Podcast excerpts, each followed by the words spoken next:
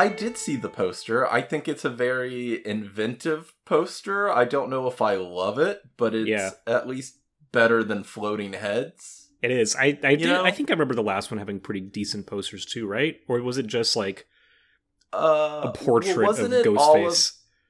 I thought it was like the same kind of uh floating heads, but wasn't wasn't one of them like all of them were holding a scream mask?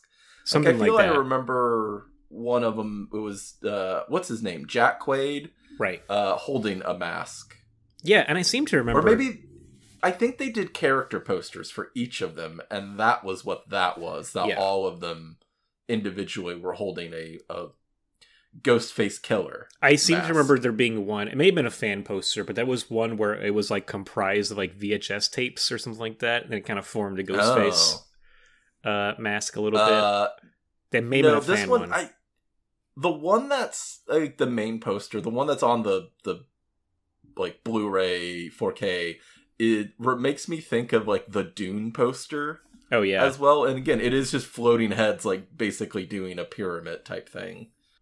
you know, I just I it's I have the same thing with trailers, and um, but it, it's just like it posters are a complete lost art, at least mainstream, like studio release posters. Agreed. mostly Yeah. terrible. Even movies I really like nowadays, like Banshees of In Inisherin, I think the poster is so it tells you Not absolutely nothing. It's literally just the backs of like Colin Farrell and uh and um I'm forgetting Brendan Gleeson. Like it's just the backs of them with like one looking at the But other you get a dog and a dog as well. But it tells you There's nothing about on that the movie. beach.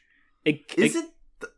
It's like the last scene, right? It's like the last shot, I think. Yeah. isn't it? yeah. not to give too much i mean but it's like yeah um i loved that movie i watched that recently and like it blew me away and then i was looking it up later and i'm like you could have so many other great posters here you could do something with donkey you could do something with like just the other townspeople with like i don't know you know Um, I know we talked about it a little bit. Uh, what's the guy's name? The the weird looking idiot one. barry barry Co- barry keoghan Kate Keegan, whatever. Yeah, I just I loved his character so much, and when he has that line of, "Well, there goes that dream," Yes. and I'm just I'm absolutely crushed. Oh yeah. Uh honestly, he he absolutely is one of my like creeping into all-time favorite performers. Just like he's Yeah. fucking amazing.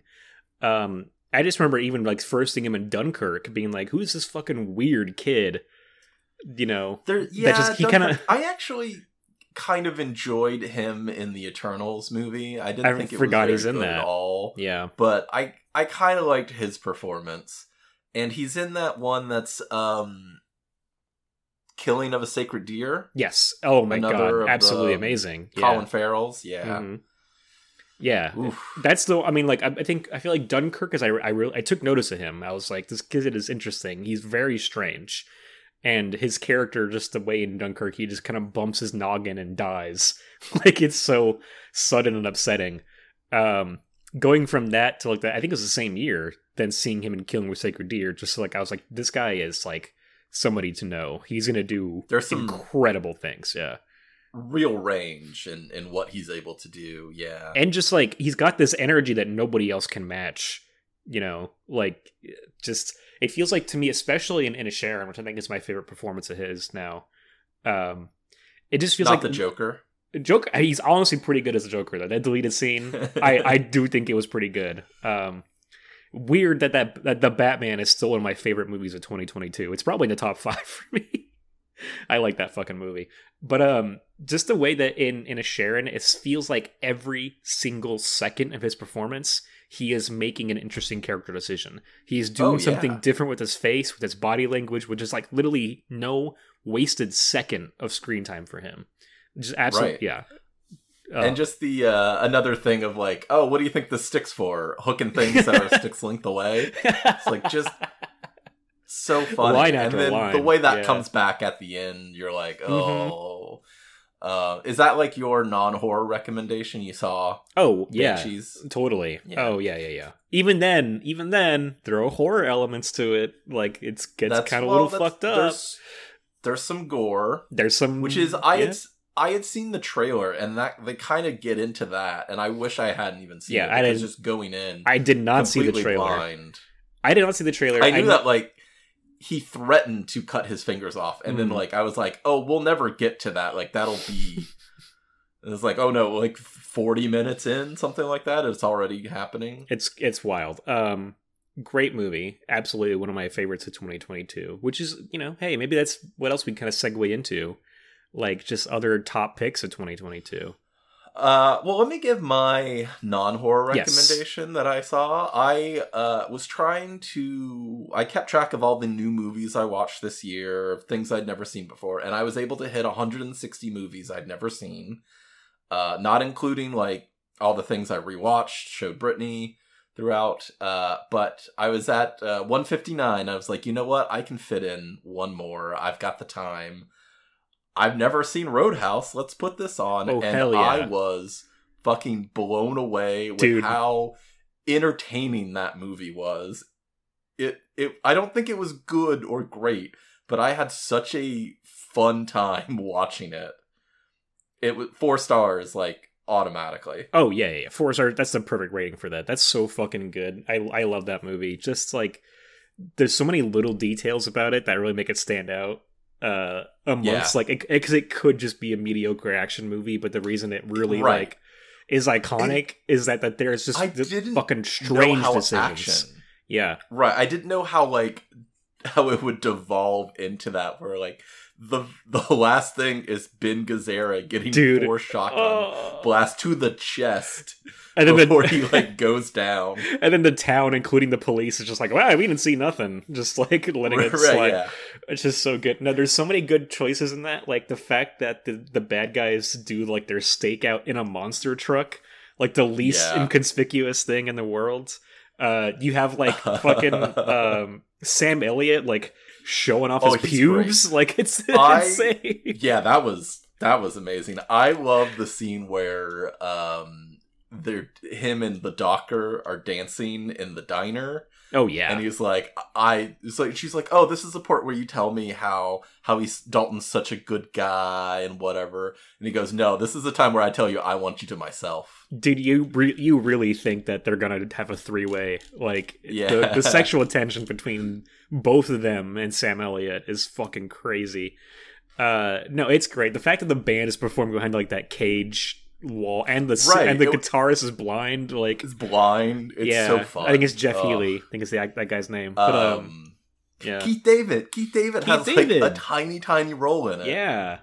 No, so much of it is good. The fact that like what is it like? He went to NYU and got a degree in philosophy. Like philosophy dude just like every single little choice in that is so memorable yeah um i watched because i also did the same thing first watches of 2022 i had 239 movies um, Wow. that's not counting movies from 2022 i had 29 of those It- i right. kind of slacked there um and that's not counting Jeez. rewatches that's just new stuff i had seen um, do right, I well, remember? I do I try to- remember a quarter gotta of pump it? up those numbers Look, I can't tell you if I. There's so many movies in this list though. Just looking through it, I can't tell you a single thing that happened, like in them. Um, I, I I remember I watched like about a year ago Ninja Three: The Dominion oh or whatever. the domination. and, like, oh yeah, Dom- zero memories of any. you of don't that remember the incredible 15 minute opening, uh, like ninja showdown I on the remember golf she has a- course. a cool apartment. The apartment's but great. besides that, like yeah, it's the music's all awesome in that. Um, but the the opening sequence, the like the, on the golf course, with the the ninja fighting the police, is fucking incredible. No, it's gone. All oh gone. man. Okay, you'll have to rewatch that at the very least. Like, um, like I watched. Uh, let me see. One, just pick one out that I just like. I, I cannot tell you a single thing about it. Um, fucking. Uh, a lot of these are pretty. You know, Hellbender. I can't tell you what the hell Hellbender's about. I think that was a 20, 2022 release. It was a Shutter movie, I think. Okay. Next Yeah, of kin with speaking of Patrick Swayze, next of kin with him and uh what's his face? Liam Neeson? Uh, don't know. Can't tell you. No, never saw that. Yeah. Crypt of the Vampire? No idea. Christopher Lee's in it apparently. um anyway, talking about a movie that I found extremely memorable since I first saw it in 2013. This is The Weekly Podcast Massacre. and I am your host for today. My name is Greg, and with me as always, coming to us from Portland. Yeah, I'm Michael from Portland. Uh, everyone calls me Murphy. Sorry to step on you there with the Portland thing. I think You- I feel like that, that yeah, threw you you took- off. Yeah. It did.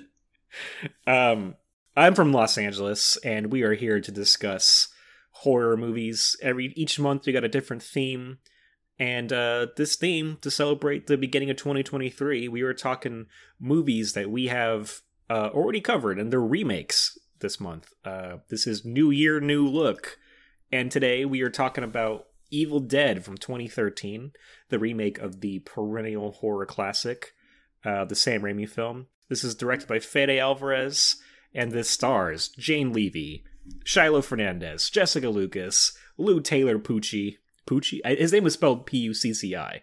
Okay, so here's the thing. Poochie needs to be louder, angrier, and have access to a time machine. And anytime Poochie's not on screen, all the other characters should be asking, "Where's Poochie?" Look, uh, to, to tip my hand, Lou Taylor Poochie. I, I wish he had a time machine and could have gone back and solved all of this for everybody.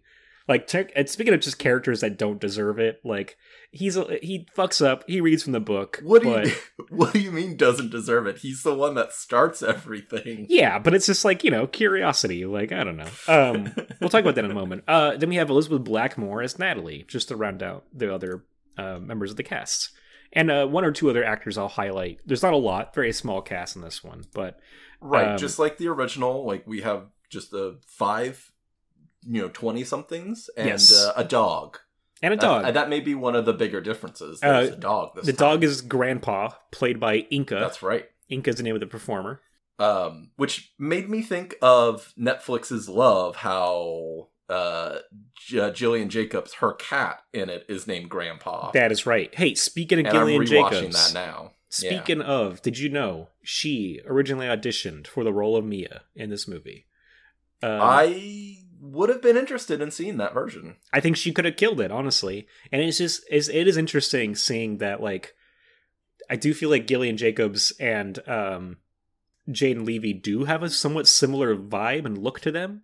It's the huge eyes. They both have like massive doe eyes. Yeah. you know? More pale and uh, almost a classic Hollywood look. Yes, for both of them. Yeah, I would say. Right.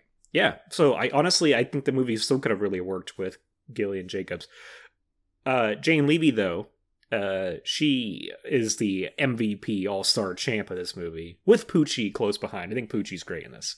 I think Poochie gives a really good performance. There's a lot of um especially I mean we'll jump all over this, but like Yeah. after he gets nail gunned and he just starts laughing. Oh my god, yes. Yeah, so good. it's- yeah, real when that, fun when that scene ends. Yeah. Uh, so I, I watched this twice for this uh, record. Um, I did a good, a, de- a decent amount of research, read a few interviews, and the second watch I did was with the cast and crew commentary. Um, Fun. So the commentary is done with Fede Alvarez, uh, Jane Levy, Jessica Lucas, I believe. Yes, Jessica Lucas, and uh, uh, Poochie himself, and uh, uh, director of Don't Breathe Two. Uh, is it Rodo Ayagas? I think you say his name. I believe so. Uh, S- Rodo Sayagues. Sorry about that. He was very quiet during the whole commentary. He literally had a couple things to chime in of just like, oh yeah, in the original script, this was that. But also, I, I know him and Fede. They're uh, from Uruguay, and they're both non-native English speakers. Fede speaks very well. He speaks very good English now, but I think I feel like Rodo still is not uh, totally fluent. Is what I, I got the, the vibe I totally got. Um, let's wind back though. This is a remake of one of the all-time fucking great movies. One of my all-time favorite movies. The movie that made me a fan of horror. The original. I was gonna say Dead. the we originally watched this in our October 2021 Yep. month. Uh, that was just all of our favorites, and this was your pick of like one of your favorite movies. The It wa- movies it that was, like uh, really scared us. It was the first, like I the believe. first, yeah, movies that first really terrified us. Yeah, um, and yeah, this was my pick for that month because, like, I've told the story in the podcast, but was not a horror horror fan. Had seen a handful of horror things, but was still at that point in my life when I'm like uh, eleven or so. where just like I I legitimately anytime the trailer for The Grudge came on TV, I found an excuse to leave the room because it just fucking scared me that much. Um, I saw like the one frame of the of the Grudge where she's got like a fist coming out of her head when she's in the, The shower, knuckles, yeah. and it made me not want to take a shower for a long time. I mean, I already don't want to shower ever, and uh, you know that just made things all the worse. Uh, so I, I was a real, real fucking coward when it came to movies and the content I consumed. Aside from video games, horror video games, I've always been a fan. Loved, had loved Resident Evil my whole life. But anyway, And if I remember correctly, you started with like Army of Darkness. That was the one I had watched a back, million right? times as a kid. Yeah, Yeah. Um, my older brother would put it on for me and my younger brother, and uh, would instinctively know when to mute it to hide the language in it. Um, so like when Ash tells Sheila to fuck off, he would like mute it for the one second he needed to to hide the language. So I loved that movie. My brother was at a Borders uh, and in the DVD section, and we saw the original Evil Dead on DVD. We knew it was part of that franchise. We both assumed this is a comedy. This is going to be a laugh riot. It's going to be Ash doing goofy antics. You know, it's going to be silly. The demons are going to be like make cracking jokes and things like that.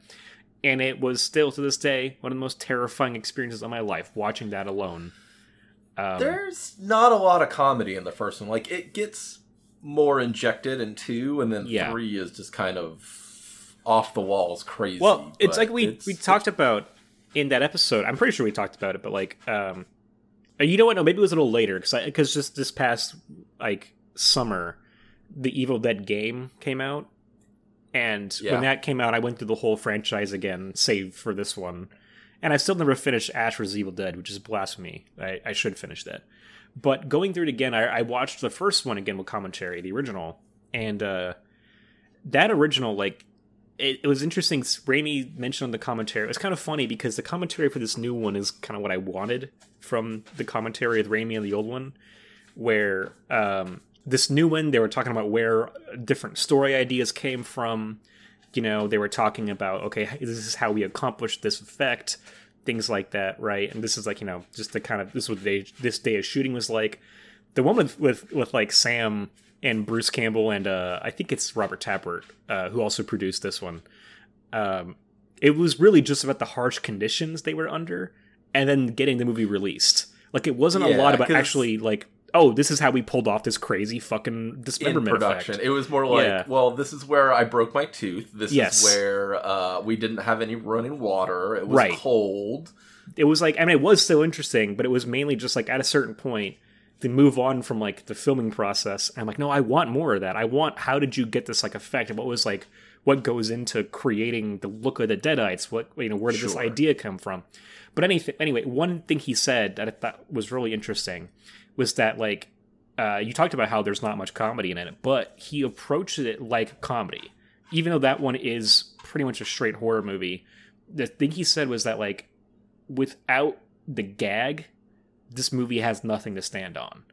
Yeah. And he kind of elaborated as like the movie's not he. This, and I'm paraphrasing him a little bit, and I may be misquoting, but he was like, "There's not really much this movie is about aside from getting an audience reaction. Like, there's not the characters aren't deep.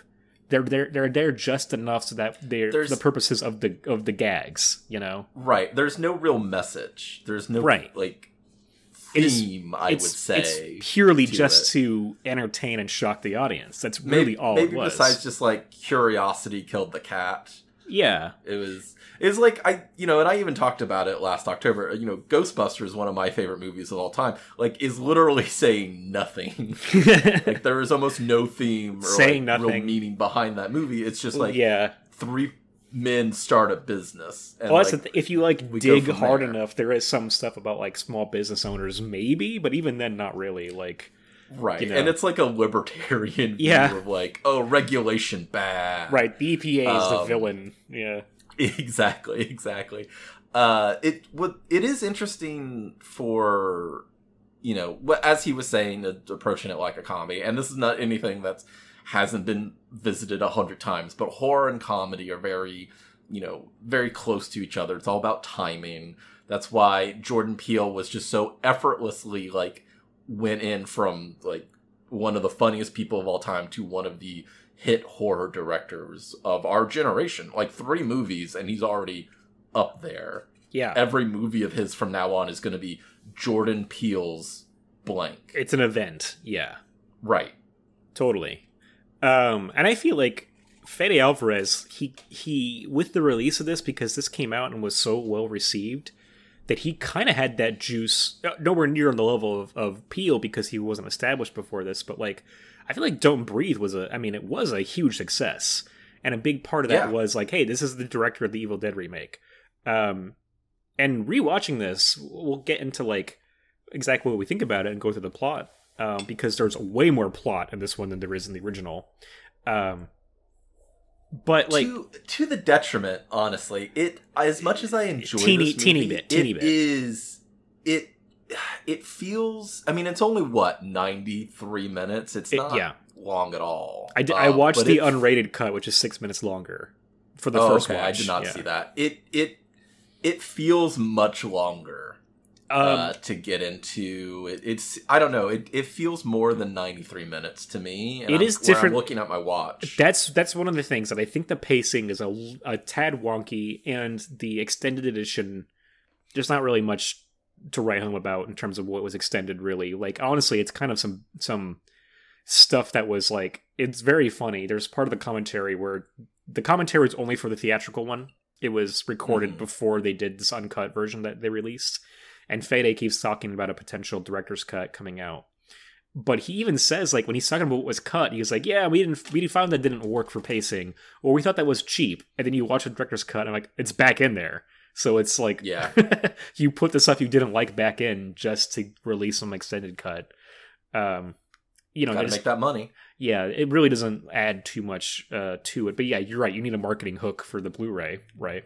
Hmm Uh, but this one is it's interesting and like I think you know coming from a shot for shot remake of the same director Yeah. doing barely line for line, it is very refreshing to have a reimagining. yeah absolutely just so you take you take the bare bones of evil dead which is Cabin, yeah Book of the Dead, Book of the Dead, Teens, Deadites. Deadites. Yes. chainsaw, shotgun, A brother sister relationship, which to me, like, I feel like I kind of floundered talking about this on the episode about it, about Evil Dead, but rewatching this, it gave me another a level of appreciation for the brother sister relationship in the original. Where, Yeah. again, if that's a movie that's not about anything, but the little details you do have about Ash and his sister Cheryl, when you view it like this, you know, and you kind of compare the the brother sister stuff, it honestly does bring out more interesting shades in the original to me. I'm trying to think. I it's you know probably since we watched it, uh, since I've seen it, but was the one that gets locked in the basement Cheryl? That's Like, Cheryl. Is that his sister? Yep. Okay, I thought it was the girlfriend, but So no, I guess you're right. In both The girlfriend versions, gets the pencil yes, in the ankle. she gets the pencil, and she's like the creepy laugher later that gets Right, that gets right. decapitated by the shovel. Yeah. Um. So d- just to me, but that the fact that you have that that's the one core character thing that remains is that it's a brother and sister, right, coming to the cabin, and in that original, it is very interesting because like um, I I, I mentioned it last month when we talked about um, not last month. I mentioned it in November when we talked about sisters. Uh, but the great film critic Robin Wood, he had that great essay where he talked about the monster in the film is the threat to normality. And Mhm. in that original, the threat is Cheryl, right? She starts out as the one who she when they arrive at the cabin, she's already moody. She's already She's kind the of fifth wheel. she's isolating herself. She's a fifth. Everyone else is a couple. Yeah. And she becomes the one at first who starts having these issues. Like she gets attacked in the woods and she's saying she wants to leave and she's like afraid and doesn't want to be there anymore. She becomes a threat to their normality and she's treated as a villain basically throughout, right? Not like the Right. villain, but she's like the catalyst for this stuff. It's the same thing here, a little bit, right? But this movie just has so much more empathy for Jane Levy's character and for what she's going through. Right. And they add the tragic backstory of the mother and then the tragic backstory of the drug addiction. like it, that to me feels like such an interesting way to expound on something that was already there in that original, but not commented on. The original's not interested in that, right? It's this there is like window dressing basically, um, and like as like a setup for this like fun splatterfest we're going to experience in a couple minutes. Yeah, and it's interesting that they they keep you know one of the things of like giving a necklace or giving a present, Yeah. but he, they switch it to the sister instead of the Yeah, girlfriend. so it becomes a little more. um, it's interesting. I mean, it's like it's kind of funny too. Going into this one, like they had already they had teased an Evil Dead remake for so long, and at one point I was reading the trivia. Marlon Wayans was attached as Ash. Um, there was another weird Okay. one. Yeah. Uh, did I? I thought I.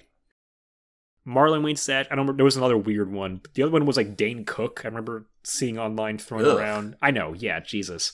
All bad ideas. But like I remember um, when this was coming out, and like you see Shiloh Fernandez as David, and people are like, "Well, he's the new Ash. He's this is him. His costume's even kind of similar.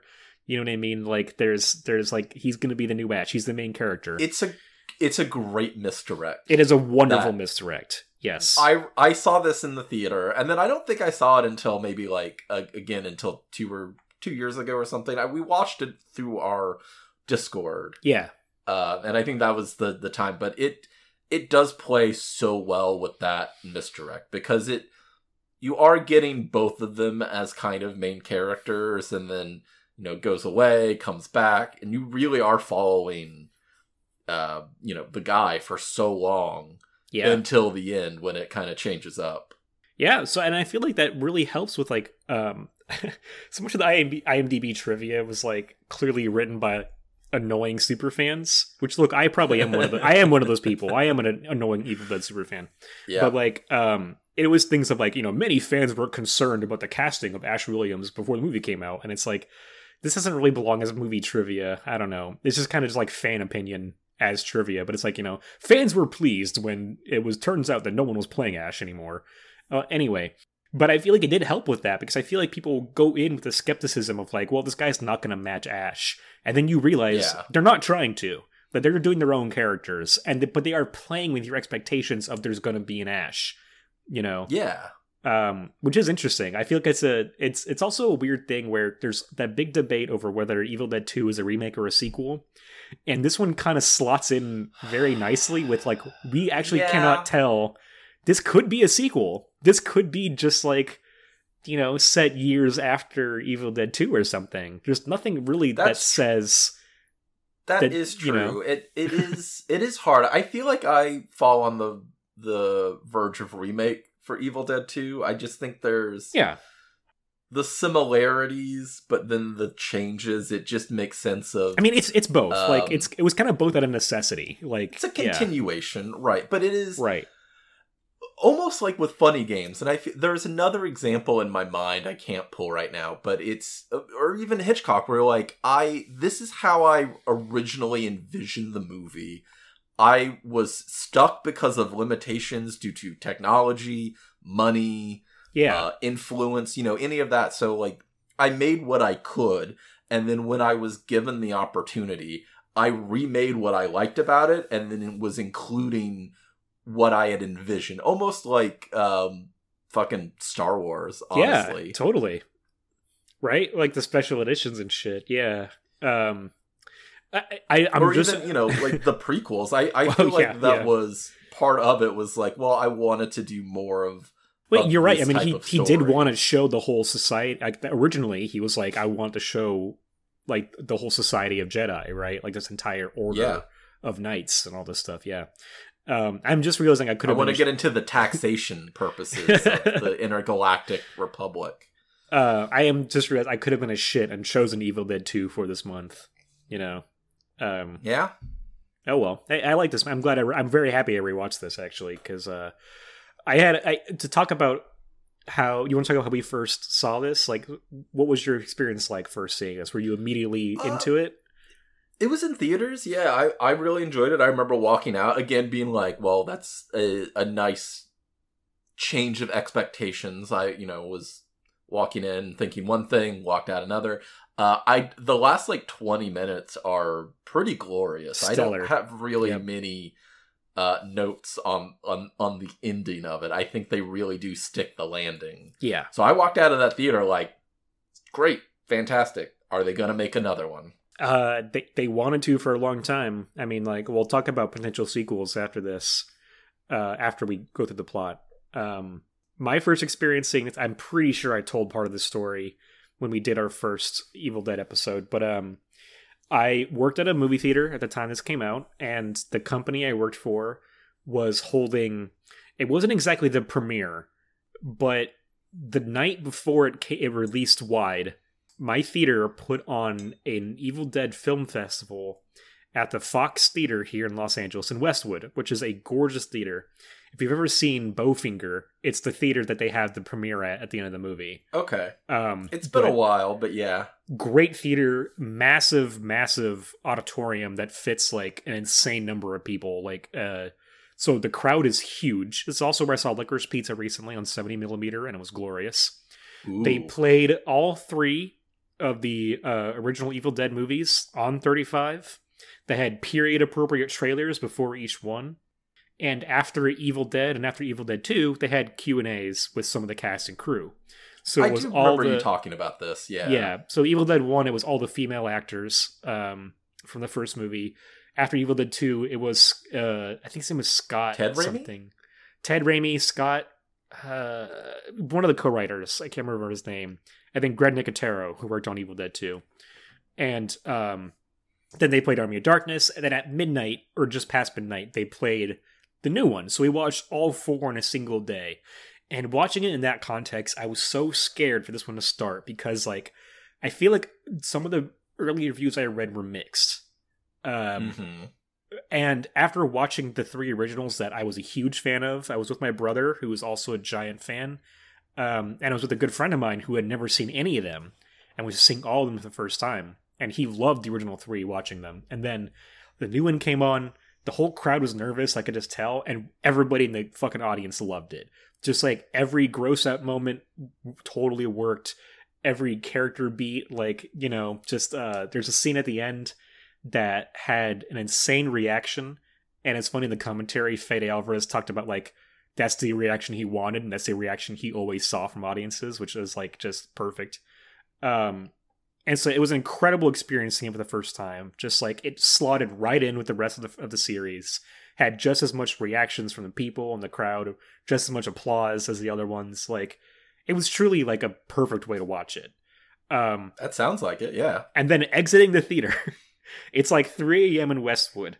If anyone else out there is listening to this and lives in Los Angeles and has been to the Fox Theater in, in Westwood, you might know what I'm gonna like. You might have a you probably have a similar experience. But there's a parking garage just down a street from the Westwood Theater. You go in, plenty ample parking. It's kind of like kind of cramped, but we got in there and we got our things, and it's a two minute walk to the theater. It closes at at midnight. There's no signs anywhere that tell you it closes at midnight. They just fucking pull the shutter and lock it at midnight. This event was happening where the movie doesn't start till till midnight. Does the parking garage put up any kind of sign, any kind of notice? Does any attendant say anything? No. They just lock your car in and you have to come back at 6 a.m. and pay a fee to get it out. And so wow. a huge crowd leaves this theater. There's like 30 of us that walk to this parking garage, and none of us can get inside to get our cars. Like, and it got to the point where we literally were boosting pe- people up to like sneak in one of the upper levels, and a security guard caught everybody and was like, "No, you guys can't do this." Yeah. And people just had a taxi home. Like, uh, there was no Uber. This, I think this is even pre-Uber. This is 2013. You know, I had to call my Shoulda brother. Yeah, I had to call Yeah. my call my brother in Oxnard, and he had to drive out an hour and a half to come pick me up. Like, you know, it, and I had to come back in the morning to get my car. It's fucking ridiculous. Uh, but it was kind of funny because it then gave us everyone a chance to just kind of stand around and talk about the movie, like a bunch of people. And uh, just at a, at a weird coincidence, I met somebody there that I was a really good friend of th- their ex boyfriend in high school. Just like coincidentally, I just like ended up kind of like, you know, meeting somebody. What a small a world after all. Yeah, very strange. So anyway, very memorable day for me. There's a lot of other little moments that happened throughout that day that just like it- one of the best theater going experiences of my life. You know, um, especially during Evil Dead 2. That was just fucking amazing. Uh, with the crowd that amped up for everything, just it I made every I- moment hit. You know, Besides this one, I've never seen any of them on the big screen, which I'm sure is real fun. yeah. I've gotten a chance to, With, see a- Evil with a crowd 2. that loves it. Yeah, Yeah. just last year I took uh, I took a really good friend who again had never seen any of them. When the when the game came out, a friend of mine a friend of mine got really into the game without having seen any of the movies, and so me and her have now watched all of them together except for this one. But uh, we got lucky, and Evil Dead Two is playing the New Beverly, so I took her to see that at a midnight show, Nice. and it, it blew her away. Yeah. Um. So anyway, if you can't tell, I like this movie a lot. I think this movie is really good. I think it does have issues, and watching it again twice just kind of cemented in a couple of things that I think definitely could have been improved. But for the most part, like if you are going to remake a classic horror movie, especially one as revered This is the as way to Dead, do it. it's so good. It's got just enough references to the original. It's got subtle references. It's got really obvious references. It even weirdly, and not even just I to said, the first one. Like it, Yeah. it kind of continues. Like there's the possessed hand bit. Yes, Like that's basically a call to the second one, and then even later on we get the hand removal.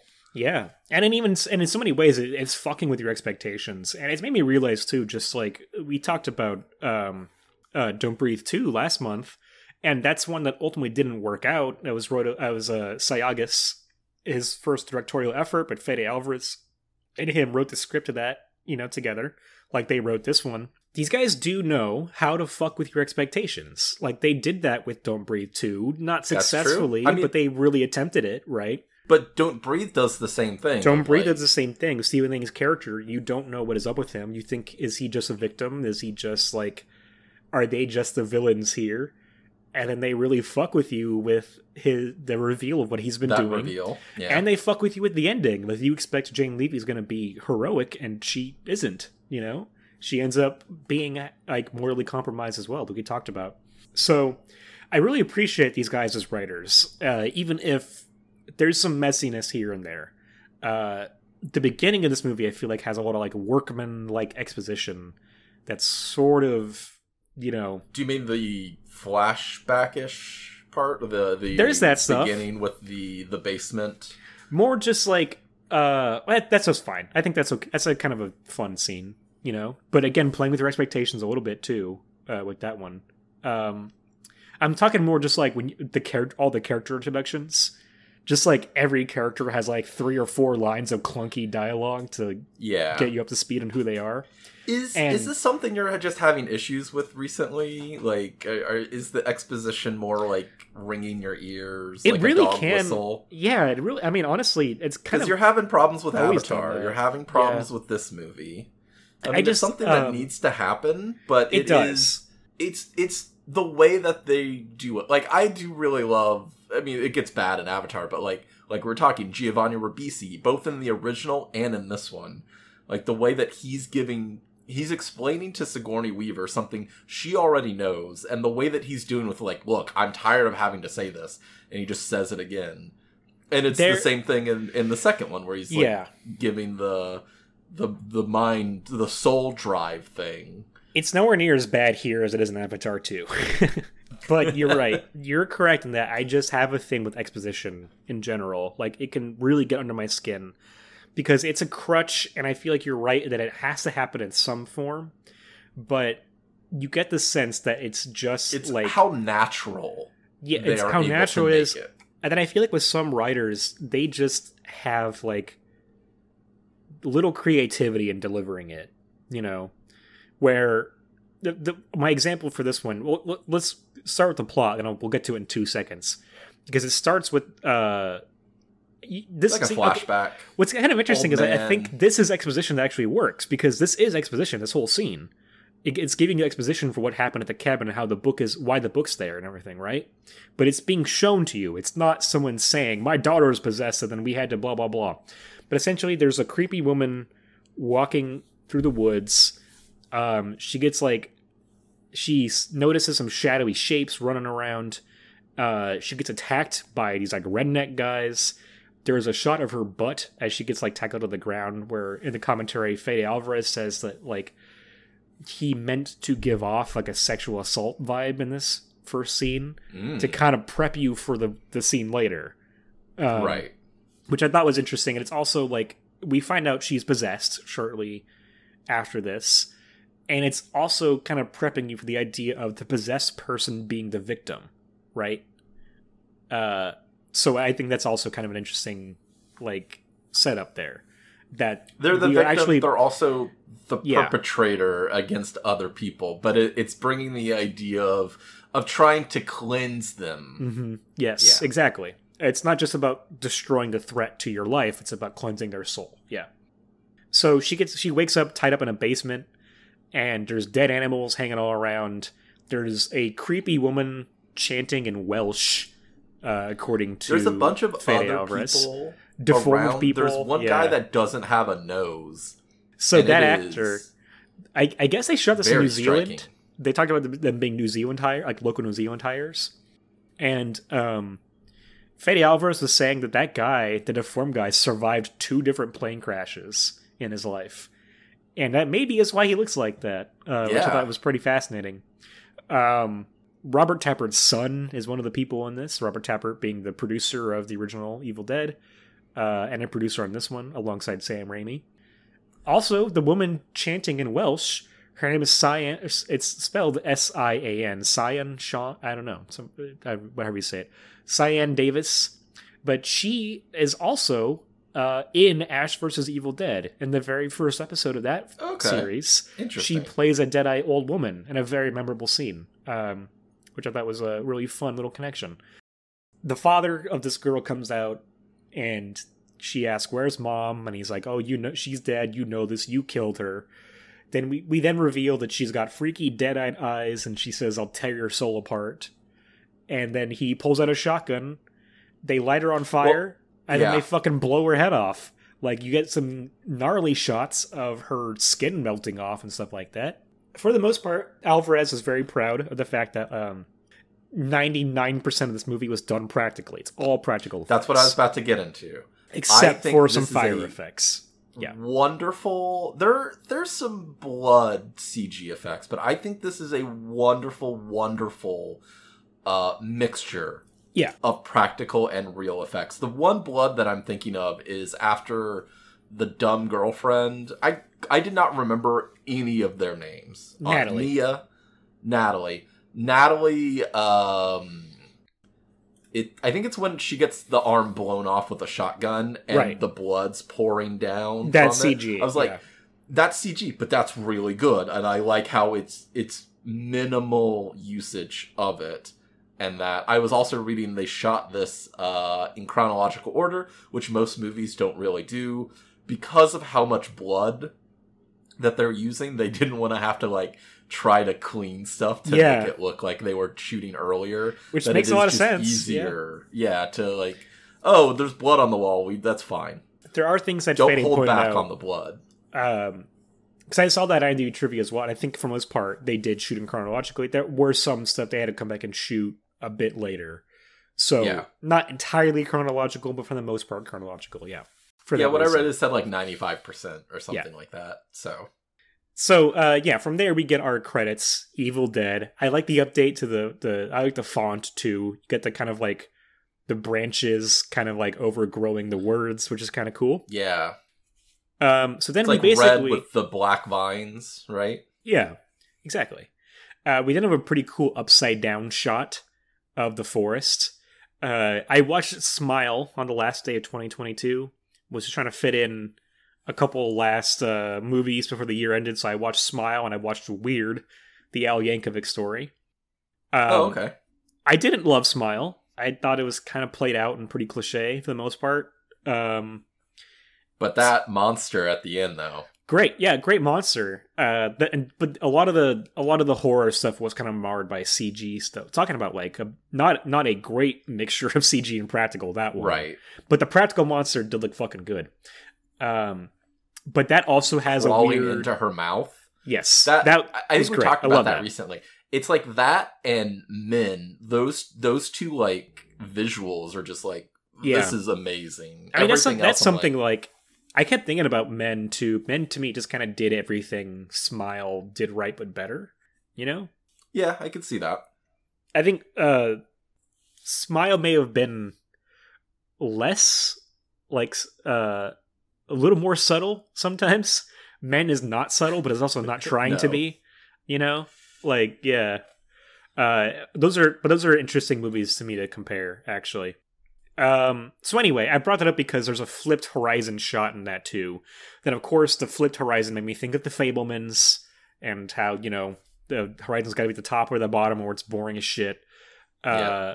But also I, I'm pretty sure I've mentioned this before, but I feel like so many modern horror movies, their aesthetics come from The Shining. They reference The Shining constantly. Anytime now I see an overhead shot of a car driving down a road in the beginning of a horror movie, I'm like, oh, you're You just think of Shining, yeah. taking this from The Shining.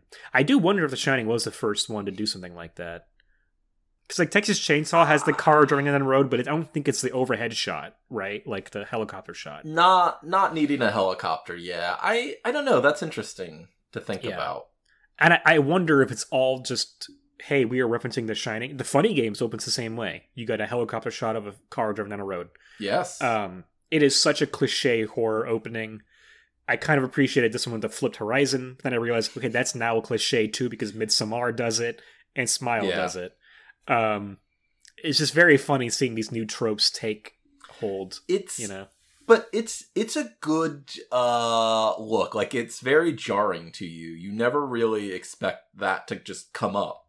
Of Yeah. like, you know, you see horizons or whatever, but to have it all inverted, you know, puts you puts you uh, you know, not you're not at ease when you're seeing Yes. that. Um, so now this is what I'm talking about with like exposition and stuff because we all our characters get out of the car. Everyone meets. You got Mia, David, Olivia, Eric, Natalie, and just every time someone meets somebody, they're like, "Oh yeah, you're the nurse, or you're the doctor. Oh, nurse, actually, you're the girlfriend from the shop. Yeah, that's me. Oh, so they work in a shop. There, she's a she's a nurse. Eric's a teacher We've now. oh, that, for that's cool for two out. hours. Yes, exactly. And then David and Mia meet back up, like, oh, hey, you're my sister, aren't you? Just like every line does not feel natural to me. The I mean, like, and I know characters are meeting for the first time, and so maybe some of the the friend, but the whole thing of like, hey, aren't we brother and sister? I'm like, do I ever say that to any of my siblings? No. I, Yeah. I know you're a single child, you don't understand, but I've never once called my sister sis or my bro bro. You know, when movies do that, it just really fucking, uh, it gets under my skin. Really? Comparing Never, it, Hey, cuz. no, no, no, no, never that, never. I've been called Comparing cuz by Avatar. cousins.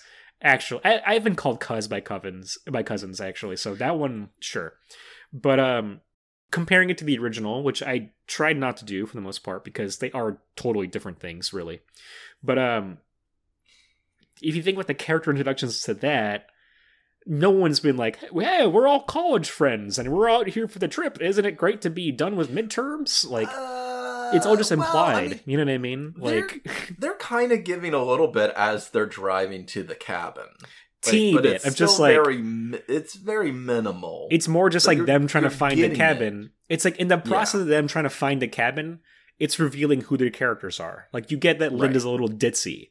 You get that Scott is like the kind of carefree, like who gives a shit, whatever. And, and Ash is a little more meticulously playing with the map and everything. Like you know, you and like Cheryl is the kind of moodier fifth wheel. Like it just naturally kind of flows out with them trying to find that cabin, as opposed to this where they have to force in these lines to kind of like establish their character in one sentence, you know? two even giving us a reason that they're there. And the Yeah. you know, original, it's just like, oh hey, a weekend getaway, vacation, whatever. This one, you know, we have a person with heroin addiction that we're trying to get them clean. Yeah. And then they give a whole speech about not touching it again, throwing I- it down the well. So let's get just get right to that scene. I really like that. But I mean before that we have um David gives uh gives Mia the necklace. The necklace. necklace, yeah. Yeah. Um so then we pretty much go straight to the, the scene of her dumping the heroin down the well, which I really like because this movie is interesting and it's the whole depiction of a drug addict. I think it's a really en- cool angle to um, to bring to a possession movie like this. I think it's a pretty cool thing. Uh, we open the movie with like this cleansing ritual, right, with the daughter. This is Mia going through another ritual. It's another ritualistic thing, almost like a like a summoning or like a dispelling, like a purification ritual.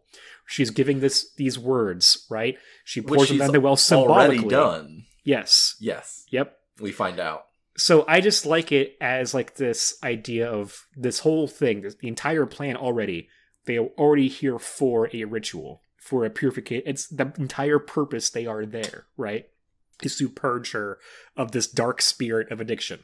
I just I thought that it's a very uh clever choice. Um so from then on, basically we just kind of get Olivia gives some exposition in terms of what she's going to be experiencing this is exposition I don't mind too. Just like, hey, this is what an addict goes through, right? The horrible body pains, the mood swings, everything like that. It just makes sense because she's a nurse and she's kind of prepping people for this. Um, we have a little scene of Mia looking through photo albums, right? The cabin was uh, their families. She says mom would hate it like this, so David's like, well, let's clean it up. Let's make it livable. Um, David approaches Mia and they have a bit of a talk about their pasts. And uh, this is interesting because like Alvarez points this out in the commentary how we expect David to be this hero, but if you examine his actions as a brother, he is an obstacle towards her recovery. Because you get Yeah. the sense she's taking drugs because she is trying to escape this these things she experienced with her family, where David was not there to support her as their mother declined uh, in mental health, and he is still not there for her. He doesn't give an apology for not being there when she calls him out, like, "Hey, I was alone." He's not apologizing for being two hours late to He's- her yes, withdrawal party. with a with a with a girlfriend that she doesn't know. Yeah, uh, which I mean, I mean that's less that's less of a of a strike, but Doesn't know, and isn't when they come, the other girl is like, "Oh, you're this person," and Yeah. she goes, "No, no, no, no, not, not that one." yeah, I think so. Yeah. Um, there's a whole there was a lot of of other scenes with uh Elizabeth Blackmore as Natalie cut out from the movie. Fede said there was a whole backstory as to how she and David met. She had a lot more dialogue with Mia, I think. Um, or I know it was with David about Mia. Uh, okay, but they ended up just kind of cutting all that out for pacing reasons. And um, Fede said it kind of worked out because she becomes one of the characters that goes through the most in terms of like pain. And he says Yeah. that by not having this backstory, that like sort of made her a less likable character. She's more of an innocent.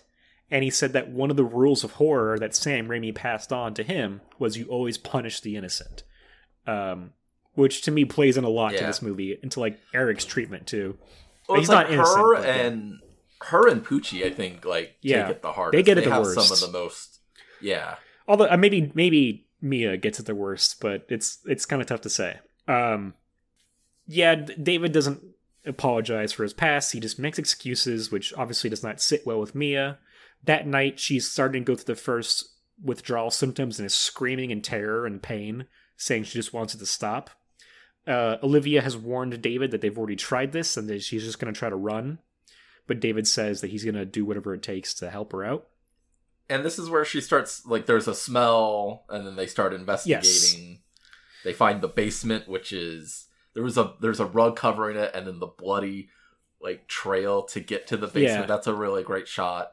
I Um, will say one of the things is this is so much more cinematic looking than the original. yeah, The original, like, it has the charm of being very low budget, um, you know, and like elbow grease and all that. Like this one looks like a movie Yeah, so part of that is in because the best possible way. uh, they talk about it too. They actually pointed out the exact moment it happens in the movie in the commentary. But part of it was shot in a real cabin in the woods, all the exteriors and some of the interiors when they're first entering the cabin. But they pinpointed the exact cut where it goes from real cabin to in a studio, where they Okay. built the interiors of the cabin. So um, that's probably what you're picking up. And obviously they had to build the basement, they had to build the trap door, all that stuff. So you're totally right. That's a that's a really good observation. Yeah. Um, they also talked about a lot of the dialogue in this scene from Eric in particular is improvised. Just like the "Whoa, is that blood?" Apparently, that's just something he said at the time. Uh, a lot of what he says when they go down there with the cats hanging out and everything. Um, Also, I guess Robert. But they find the book. they they find the book. Uh, they mention there's a lot of dead cats hanging around. They mention in the commentary that Robert Tapert really him and Sam Raimi both. A lot of the, some of the more extreme choices in the movie were really pushed upon them by Raimi and Tapert, being like, you know, you have to get crazier, like really like make it freakier, make it more upsetting. So originally it was dead crows, and Robert Tapert's like, no one cares about dead crows.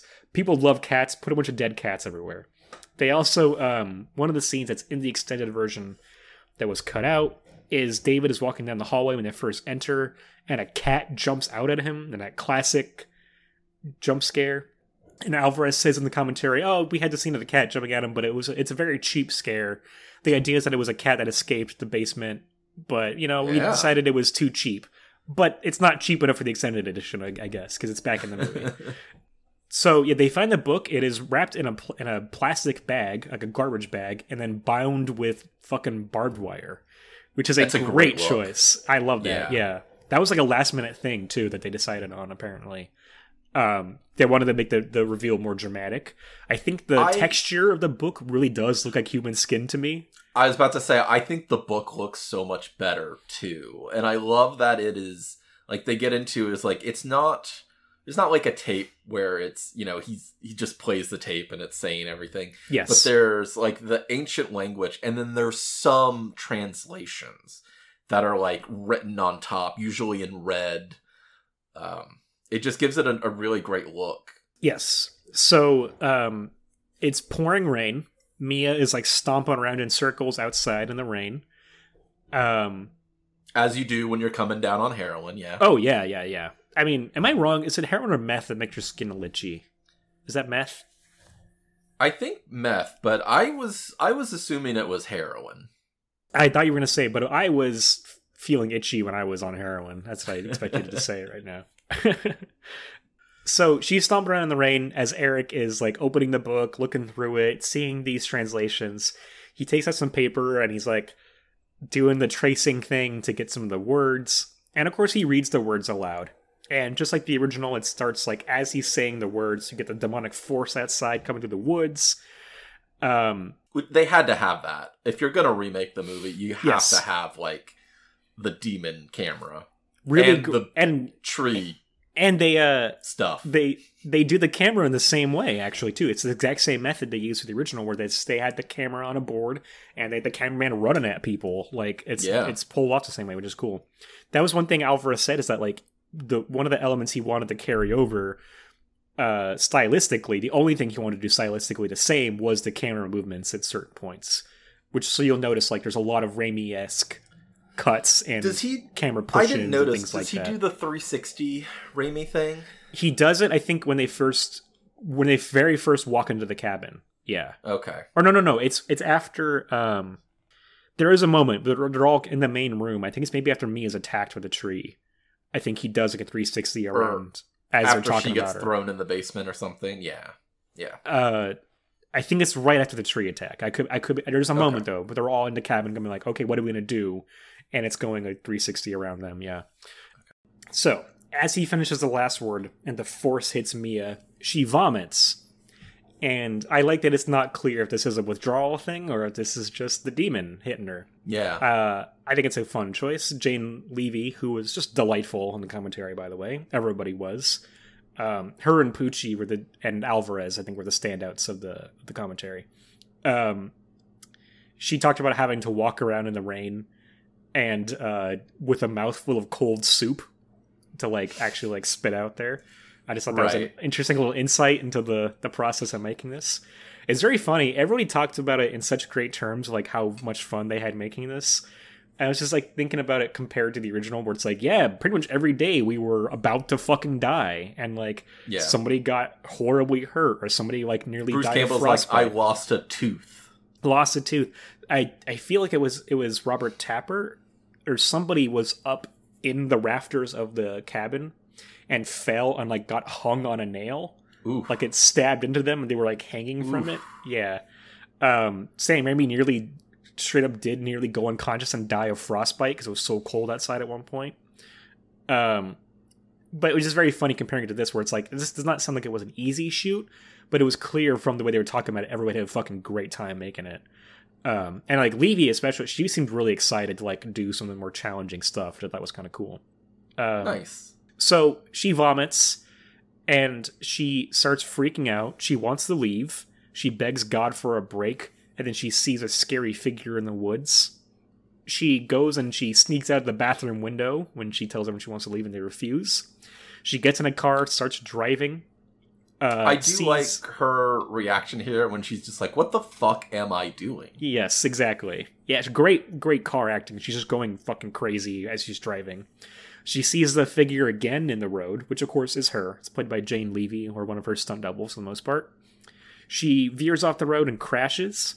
Uh, great little behind the scenes trivia here, where uh, Fede Alvarez w- told his direction to to Jane Levy for when she wakes up from the crash and she's like looking for her purse, or like you know, it's kind of like disoriented he based it off the scene in Wild at Heart with Sherilyn Fenn when they find her by the side of the road after she's been in a car accident. Uh, I thought it was I thought that was a really good little reference. Yeah, love it. Um, so she gets out. She's in a bunch of swamp water. A fucking swamp monster, like a, the lady, fucking f- comes out of the out of the muck, which is real creepy. Uh, she falls into some branches, and we get a recreation of that famous uh, tree assault scene from the original. Is just as hard to watch as the yeah, original. pretty pretty crazy. This one has the added uh, element of Mia herself, like the evil version of her, is standing a bit ways away as she's like being, you know, uh, restrained, and restrained by the assaulted. trees. Uh, so this evil version of Mia vomits the branch that eventually makes its way to over Mhm. uh, under her dress. Uh, Fede Alvarez says this was originally not in the script, but Robert Tapert's like, "Nah, you got to have that scene. Like you're trying to make something genuinely scary. It's a scary thing. Like you got to do it." And it's interesting because I feel like it feels more in more less out of place in this one. You know, we talk about how that original like really has no point. No, it's got less of like a story to it. And so it feels a little more tossed off in the original as just something scary that happens. But it makes character sense in this one. It makes it, it propels the character to like be, you know, desperate. Um, Well, I, I feel like they do that in in the original. Like that's kind of They- the they big do. catalyst of but I, I feel like Cheryl or whoever it is. It's uh, um, Cheryl, yeah. But uh, yeah. I, I feel like in this one though, there's it, it does more for the character. I feel like yeah, like even more. You're right. It's not for Right. nothing in the original, but this one like on top of It's- everything she's already going through. You know, Right. It, it makes more. It does make more sense in the fact of uh, she had this wild thing happen to her. She's coming down from a drug, and like, of course, no one's gonna believe her that Well, you know this happened because she's a drug addict coming down from the high. and this is something. high, but, this is know, a withdrawals. a good a, a point that um, Sayagues made on the commentary. One of the few times he chimed in was he talked about it like the comparing it to injecting yourself with heroin, where you're being injected with evil, like it's entering your body and changing who you are, right? Like, and so I thought that it, it's an apt comparison. I think that it makes a lot of sense. Uh, There's some good theme work going on in here. yeah. But we got we have we've barely gotten to her possession. We gotta we gotta go through. We even have like the she has the shotgun. yes, That's pretty soon after.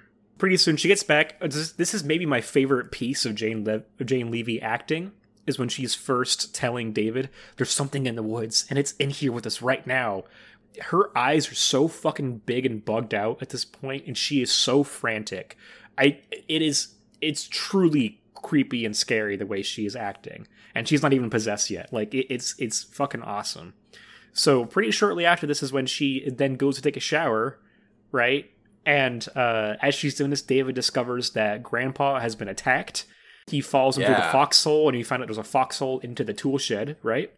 He's pissed And- off. I wasn't sure if this was like him imagining what happened or if it is visually what happened. I'm know. assuming it is what happened because I think it's what happened. No one else yeah. would probably do that. right. Um, No and it seems, possessed at that point. and the demon can't do stuff like this without a human host. And so, like, you know, Yeah. Um, I am pretty sure it's what happened. So he goes to confront her while she's in the shower, but she's in there just turning the fucking heat up. This is real fucked, man. Uh, I love cutting away to show the furnace and the fire. Just really gives you that sense of heat more so than like the, just the steam would. Uh, so she's scalding herself in the, the, shower. handle. It's Yeah, hot. yeah. And when, of course, when they come in and turn it off, her fucking blister pops in her face. Uh, incredible practical effect there. So they are like, okay, well, yep, we're getting her out of here. They get her in a car, they drive out, but of course the road is flooded. They come back, and this is, I think, this is where we had the 360 shot when they come back and they're arguing before Okay. she step, and then she steps out at the end of it with the shotgun, and uh, it double barrel, just like the original, of course, just like the uh, second one. The original is a single barrel. Anyway, she actually fucking takes a. yeah, what am I gonna do? Uh, she actually takes a shot at David, shoots out a window, and this is where the demonic force like blows the door open and like shit starts going crazy. And I Uh, love how it's it's like um a, a disembodied voice saying things at first, like "We will take your souls" or whatever, and So- then Mia says something. It's not just a disembodied voice; it is actually Cheryl's voice from the original. It's the actual sound clip. Um, Gotcha. of what sh- of what she says when she first starts flying around the room, and this leads maybe some evidence into that this is the exact same cabin where that happened previously. We don't know. Maybe they are hearing echoes of the past, you know. But then Mia says, "You will all die tonight." Before she collapses, uh, she attacks Natalie when they go. She goes to check on her, and she vomits blood all over her fucking face. Um, again, done practically like me like she had a, a thing in her mouth and she was like spitting it all over uh It's all over it's the actor's face. It's a lot. Like it's a it is uh, a, a concerning amount. Like if someone threw up that amount, you're like, okay, we need to get you to a hospital right now. Yep. oh totally. So they throw her in the basement. They lock it or they try to lock it. Um this is then where Eric's like, well, it's this is because that witchcraft down there, and uh, I read something, and I think I fucked it all up. Natalie goes to wash herself off and get more sedative. Before she tries to leave, she sees a demonic version of herself in the mirror with her face cut open. Yeah. Then the mirror shatters. it's it is insane. And I was trying to uh piece together is is her and Pucci together or are they just I don't. Friends? I don't think so. The way they were talking about it, I think they're just old college friends. yeah. Yeah. Jessica Lucas, who plays Olivia, says that in one of the takes where they had the mirror, which is a practical thing where they had something set up that would break it, um, like on command or whatever, a shard of glass like flew at her face and nearly hit her in the eye. Uh, yeah.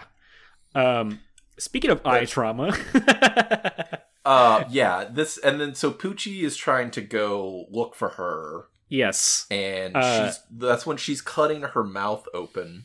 really great moment. Before that, though, she tries to leave, and then as she's leaving the bathroom, she sees the book, and she gets like stopped really suddenly. Oh. she was actually wearing a harness and a wire at that point that prevented her from moving any further, which is why it looks so like unnatural when she stops like that. Yeah. Which that to me is a cool, creative, just like you know, uh, way to pull that Yeah. off.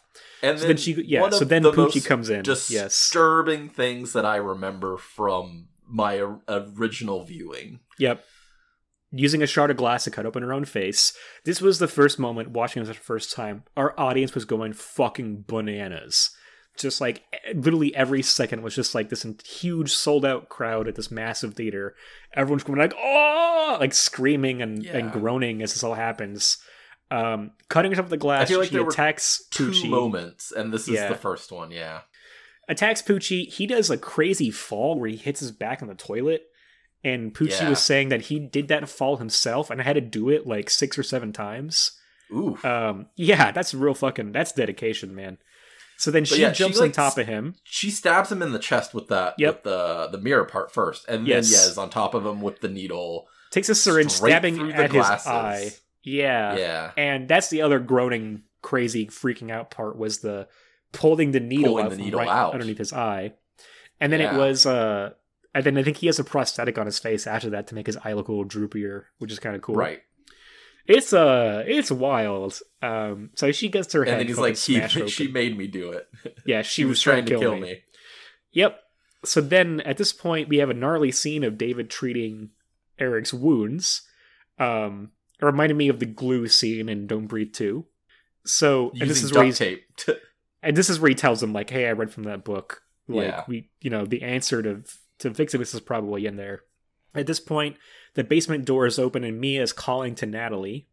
She drags her in. We have this kind of like trailer shot of her like screaming at the camera. She gets dragged away, and Alvarez says like in a worse or a more cliche movie, you would cut from that to a different scene, but they cut from that straight to like what is happening in the basement. And which Jane is Levy. Yes, totally. Uh, yeah, which is really smart. And uh, Levy says that he called this her first on-camera sex scene, um, because she She's starts like, like, licking her up. She's Yeah. licking her leg, yes, and then goes to like give her oral or something. Is what it looks like. But of course, she stops her, and then she then bites her hand, and uh, she's saying some gnarly shit, of course, too. Uh, this is where she takes the box cutter, and big trailer moment, and another big Oh, audience scream moment. It just yeah, it's so Yeah. good. And then like she takes it from Natalie and like extends it really far up. Yep, And then does the tongue. licks And it's the box like- cutter. Yeah. It's it's uh it's rough because like you you you you feel that like um pushback Yes. in the tongue. Oh, totally. Yeah, amazing though. Just and it's a practical effect. Like you're actually splitting a prop there. You know what I mean? Like it's oh man, it's fucking crazy. Uh, so she licks it and cuts her tongue in half. They pull her out of the basement, David and Eric, and this is Mia has some gnarly fucking lines here. She tells David, "Why don't you come down here, pretty boy, so I can suck your cock?" To her brother, right? to her brother, which is so fucking crazy. I think this is the part too where they said, um, this to me works and is a slight detriment to the movie. We haven't talked about it much, but I do think Shiloh Fernandez as David is the weakest performance. Um, I don't think yeah, he's I terrible. could agree with that. I don't think he's Yeah. terrible, but I I do think that some of his reactions to me come off as slightly disingenuous He or just is like, not the poor man's what's the guy's name? Ian Somerhalder. You know Yeah. what I'm talking about? uh I, maybe I don't, From like think so. Lost and um he was in Rules of Attraction. I think I'm thinking of the guy. Oh, on uh fucking yeah. Vampire Diaries for Rules of Attraction. I know, years yeah, I've seen that. Yes, Yeah. Yeah. Not James Van Der Beek, but the other right, guy. right, right. Right. I know what you're talking about. Yeah, I, he he has that vibe for sure. Something about him is not quite emotive enough. I think for parts of this movie, there are moments where he does a good job, and there are moments where I'm just like, he's not selling it quite as well. I think part of it is because they talked about they actually kept him in the dark on set as to what all of the actors' lines were going to be, and to like what was going to happen on set around him. And so sometimes when he's kind of by himself and like something scary happens in the room, like there's a couple scenes in the basement later, his reaction of like jumping is genuine and is actually not bad. Some of the lines of dialogue, it looks like he's just kind of confused as to how to react, which I guess is authentic, but it's also like I kind of just get the sense the actor is just like, uh, well, well, okay, I don't know what to do from this. As an, it's like it's less as a character he doesn't know what to do, and more as an actor That's- he doesn't know what to do. that seems more like a directing issue. I don't want to say problem because Yeah. it is an inventive way to do it. But if you don't have a good enough actor and you're trying to get like improvised reactions, it's it's not going to do very Yeah. well. So I think like I'm pretty sure they said that's a scene where she, he didn't know that she was going to say that, and so he just kind of is like baffled, which it, it, it kind of works and doesn't. I don't know. I think it hurts the performance a little bit. He's like halfway Uh, undoing his belt by the time. Oh no, hold on. oh right, right, right, right. Yeah, brother sister. whoops. Cameras are rolling. Okay. Um. So then she's got a great line too of he like is like Mia, and she's like Mia's not here, you fucking idiot. Your sister is being raped in hell, which is Yeah. intense, man. But I, I like the Um, fucking idiot part. That to me is like I love the sassy demon, you know. when when they say that it i mean automatically i'm thinking of exorcist you know Yes. your mother sucks cocks in hell which is i think maybe more disturbing is like being raped in hell yeah like against your will like no no no your mother is is purposefully sucking cocks in hell. There's there's no Saying it to a priest too is like something something else entirely. Yeah. who So just then- lost his mother. yeah, exactly. Yeah. So then we have a Raimi esque montage and cuts as they chain up the door to the basement and like nail it shut a little bit. Pretty cool. Um, this is where we find Eric is trying to burn the book in a little bucket and it's not burning, which is a nice cool, little too. reference and like refutation, like a way to refute the original. And Mhm. you know, I feel like too when I was watching this first time as in an audience, we're kind of expecting this is a remake and they're going to burn the book like the first one, and then to like establish, nope, the thing you just work. saw a couple hours earlier in that first movie not working. Something else has to happen here, and it really like made the audience put the audience on edge. I feel like um, when we first saw this. So ex- Eric explains when the demon has five souls, it will rain blood, and the abomination will rise. Um, it's at this point where Natalie she's in the kitchen with the electric carver, which we uh, the electric knife. well, she's which we trying set to up- clean out the wound. Yeah, clean And out- clean out the wound. Like, And, it's oh, man, progressively getting dude, worse. That is one of the most upsetting parts of the fucking when she's like squeezing, her hand, and black, yeah, like pus little- is coming out, dude. Yeah. Oh my god. Um, Yeah, that is so it's well great how it just it it you know goes down the arm, and it's very much like Evil Dead Two, Evil Hand. She's like holding Yes. it, the whole you know same thing, and then yeah, she picks up the uh, electric carver, and uh, afterwards it's uh, well, I, it's great that we like see the removal or like the stretching because she cuts it and then we see Yeah. her and it it's still hanging by like a ligament and Oof. then it drops down That was the said, that was had, the I think had to do it. I feel much better now. that was the part that original audience where it was the biggest combination of screams and laughter as that mm-hmm. was happening just like everyone in the audience just been like freaking out and it's funny too because it's such a classic iconic moment in evil dead 2 him cutting his own hand off with the chainsaw and it's really well done in that movie the blood it's the pushing on his face and the blood splatter and you don't Right. see anything and it's still Yeah. effective you see every second of it in this one and it's still fucking so effective and so good and so well done. Like i cannot see the seam where like obviously she's obviously she's like next to a prosthetic arm right that she's cutting Yeah. but you cannot see where her shoulder ends and the fake arm begins. Like it's so seamless. Um j- just yeah truly fucking awesome stuff. So she cuts that off this is where eric and david are talking in the in the main room and this is fucking crazy uh he's uh mia's oh yeah mia too in the basement don't cut it off you bitch don't do it just like i love that that's very funny to me um i think she does like that. we're gonna get you too like the original Yeah. I do love those shots of like and I love it Yeah. in the original where she's pushing the the basement door up and you just see like part of her. I think those are talking those are some those are some of the only shots that are like complete recreations from the original. Like Right. other than that, they really do their own thing with the cinematography, which this movie looks But I feel great like- too. that is one that like oh well we have to have that. That's such Yes. a, like a great look.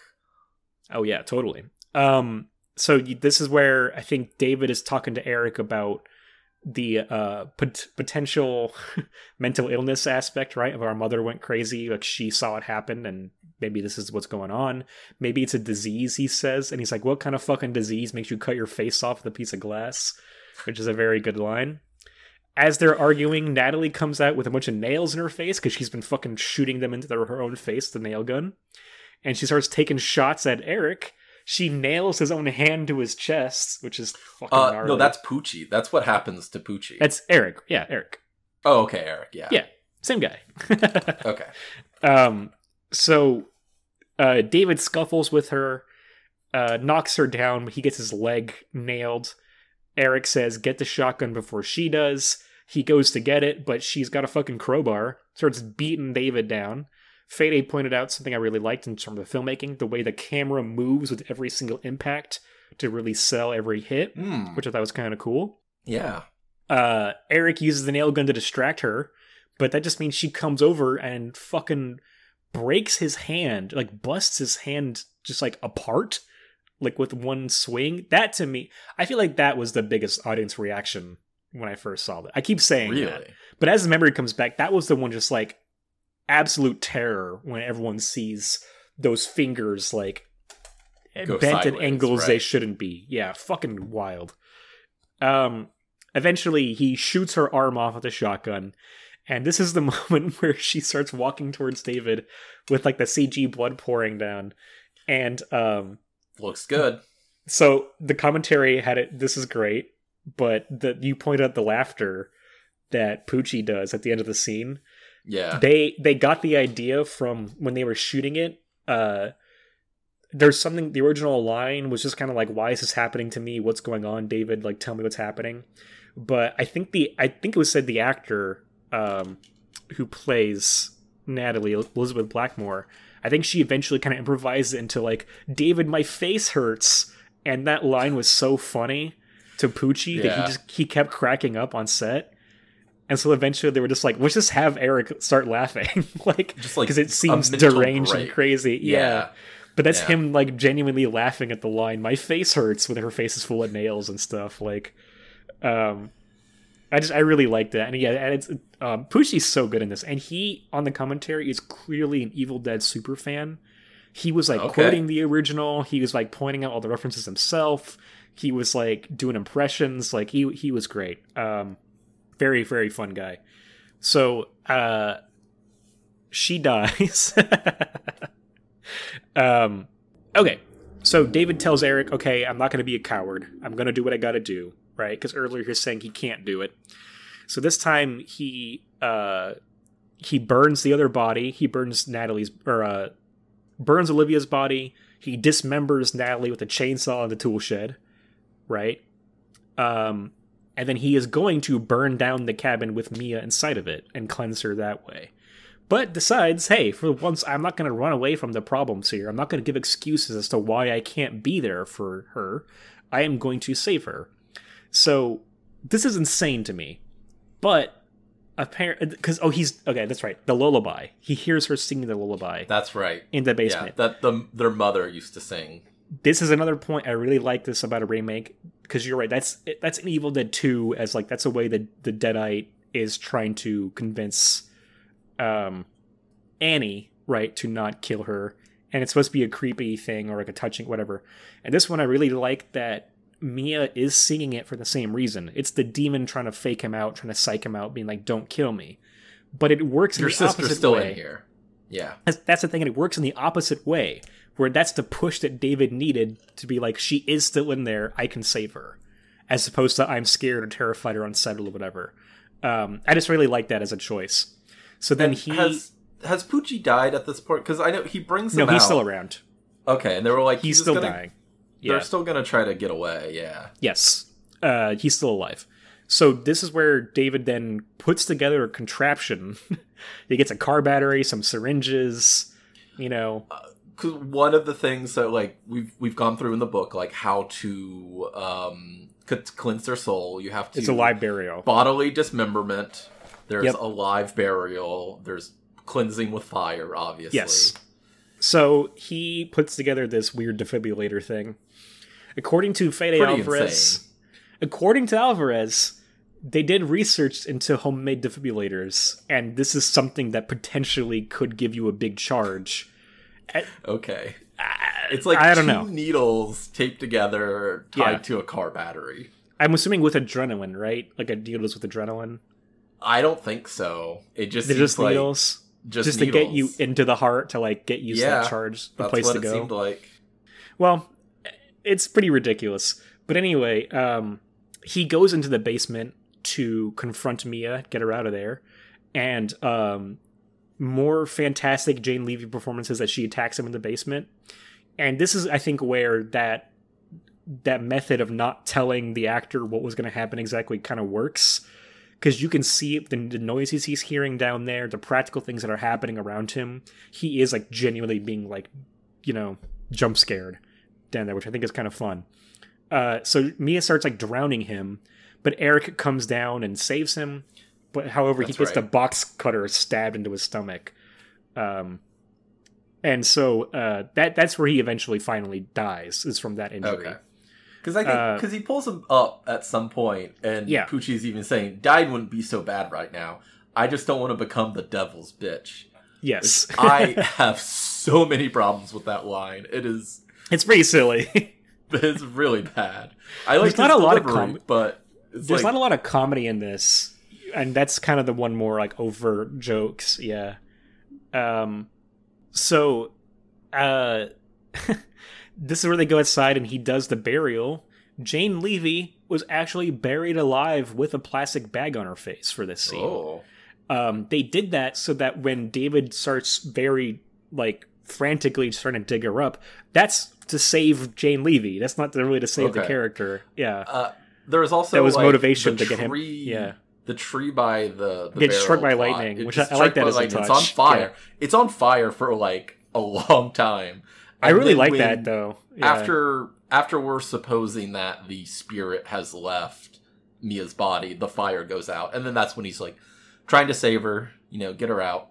I like it. Uh, I think it's a cool decision. I think it was maybe Rodo Sayagues or Alvarez, one of them, called it the an allusion to the burning bush. Like it's a it's a piece of divine intervention. Like telling like Okay. telling him like this is what you're gonna do. Right. Uh, because they were saying like in a supernatural story where there is supernatural evil, they like showing supernatural good too, which is why this whole thing works. Like that was their point of like, okay, we're gonna have demonic possession. We have bodies being reanimated for purposes of evil. We're gonna but reverse still that. like Yeah. a godly presence. Yeah. Yes, which I thought was interesting, and it's something that's kind of totally missing from the originals. It's all just evil, you know. Um, and it's not overdone. It's not overplayed in this one. It's not like overly, you know what I mean, like God saved us kind of a thing. So Right. anyway, this is the part of the audience where Fede Alvarez says uh, like every time he showed it to people, everybody had the same reaction of like no, no, no when he, when he like digs her back up because we all expect her to not work, kinda. But then it works, you know. He actually does, does. manage to fucking bring her back to life, even after like she's been uh fucked up so bad. And it is kind of crazy that she comes back with not really much injuries. Like her tongue is back to normal. Oh yeah, she's fine. know? Yeah. yeah. The possession took all of that. Yeah. but it, it is really great that it is such a nice thing after watching the character literally be tortured by demons for so long and do so many horrible things to see her come back and just get this nice moment with her brother. I also really like the the sweeping score as he does this. Um on my my rewatch of the extended, I mean just like it really did affect me emotionally of like that was the point too where I was really buying uh Shiloh Fernandez's performance Mhm. and I just I really felt for the brother sister relationship of like her brother is finally there for her It feels more pulling genuine. her. It's he's pulling her out of the depths of hell. Like to me, it just really touched me, you know. And I thought the score really really helped with that. Um, I think overall the score is okay. It's actually not a bad score. It's a pretty good score. I just uh I thought it was really uh, most effective at that point. I don't remember anything like really standing out for me There's a really good score use. wise. There's a really good use in the score of a siren. They use an actual like siren in the music. Hmm. and it, it really kicks in right here at this point um or in a couple minutes because david goes back into the cabin because he, of course he forgot the keys so he's got to go back inside when he goes in Classic. a possessed eric comes out and attacks him um he's dying by the door and he decides that he is going to sacrifice himself so he shoots a gas can which explodes and kills eric burns down the cabin in the extended version right before he burns up you s- he opens his eyes and you see that he's possessed before he dies. Oh. um, which means that he's the fifth soul claimed which means Right. that the skies open up and blood rains down and the abomination rises which is this is so fucking metal and epic It is this whole ending. It, it, it i love it. The, the everything is really like literally stained in blood it's so fucking heavy metal album cover you know what i mean like you could score this with slayer and it would like fit in perfectly um great effect as the the abomination rises out of the ground um jane levy says this was one of the scariest parts to film because it is a 60 year old man like a like a contortionist basically that is wearing her face crawling Oh, after okay. her and chasing after her yeah. and it, she was like it was just such a freaky visual as you're getting blood dumped on you too right. like Uh, it was a really intense shoot for her. So, uh, their fight is fucking gnarly. She crawls into the foxhole and she gets into the cabin, or into the little tool shed. She Yeah. gets the chainsaw. Great moment of tension where she's got to knock chainsaw gas I- off yeah, a shelf I and catch that. it. She just like Anytime that's in a movie, back yeah, into it. it's so cool. Um, so she pours the chainsaw thing, in, but then she has to crawl between the walls, and this As- is one of the biggest fucking wince the moments to machete me. keeps Dude. like coming at her. She gets like her arm, the like thigh. As so Keeps it, like it just getting a little it- bit of her. comes through and slices her leg, and the sound design as it's pulling the machete out and you see it slicing her leg more and more is so fucking effective and good.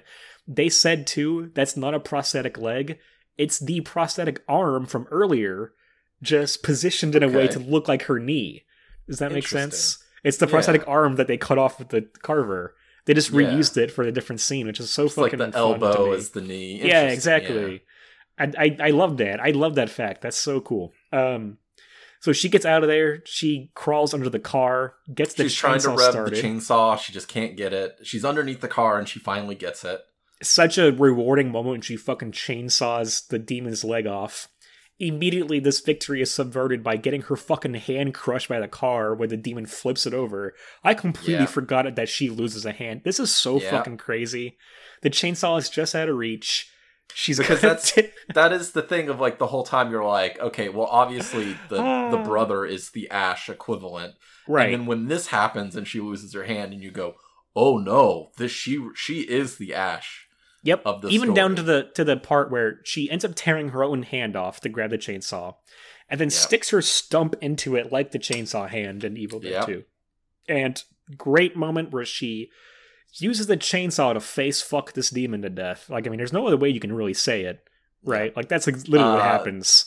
The a great line reading though. Feast on this motherfucker and Feast on then this the motherfucker. chainsaw. She like like yeah, she's fucking it. She goes down a little bit into the Yep. chest and then And then- revs it all back up. So you like the whole skull splits in half. I'm this is had to be CGI, but the eye is blinking and then No, that's that's not. CGI. That's Really? Jane Levy's half of Jane Levy's face buried in the thing and blinking. Oh my god, Yeah. that's crazy. they talk about that because um, I think Fede was just like, Jane, you actually did this, right? She's like, yeah, yeah, that's me right there blinking. Like, Yeah. Nuts. So it's like she's partially buried into that, and I guess like it's another prosthetic half of her face on the, On the other side, right? Yeah. Yeah. Jesus. And then it, yeah, then it sinks into the thing, which is really cool. Um, then she kind of starts walking towards the sunrise, you know, and it looks very idyllic and beautiful as she kind of walks out. Um, Limping and then it out. Yes, limping, of course. And then it kind of like whips back to the book where it ends. In the extended one, there is a mid credit scene that is so fucking useless that it totally makes sense why it was cut out, and I do not know why they put it back in for this one, aside from just like, again, marketing, I guess. Like, we need to sell the Blu ray. But she's walking down the road mid credits. A truck pulls up and it's just like, hey, you need help. And she's like, gets into the car. She's laying in the back seat. The guy's like, we'll fix you up bright as rain and then it just kind of zooms in on her eye, which snaps open. But it's not a possessed eye; it's just her normal eyes. Hmm. It's useless. Tease or Um, something? I don't know. One think there was a just post-credit scene. Think of, uh, and yeah, and then we have Groovy. Yeah, Bruce Campbell appears in silhouette, turns the camera, and says "groovy." I don't know. It was just a little treat, I suppose. I think so. Yeah. Um, when the brother first comes and Jane Levy's in the back of the cabin, she's like sitting on an old Hmm. car. Is that the Raimi car? It's not the same model, but it looks like it. It's the Okay, same because- uh, manufacturer, though. I would have assumed that he would have put this that in that car in this one as well, but maybe not since he just produced it. It's the same I know that's one of his favorite things to Yeah. do. It's not the it's not it's not the exact model, but it's it looks enough like it that it is a reference.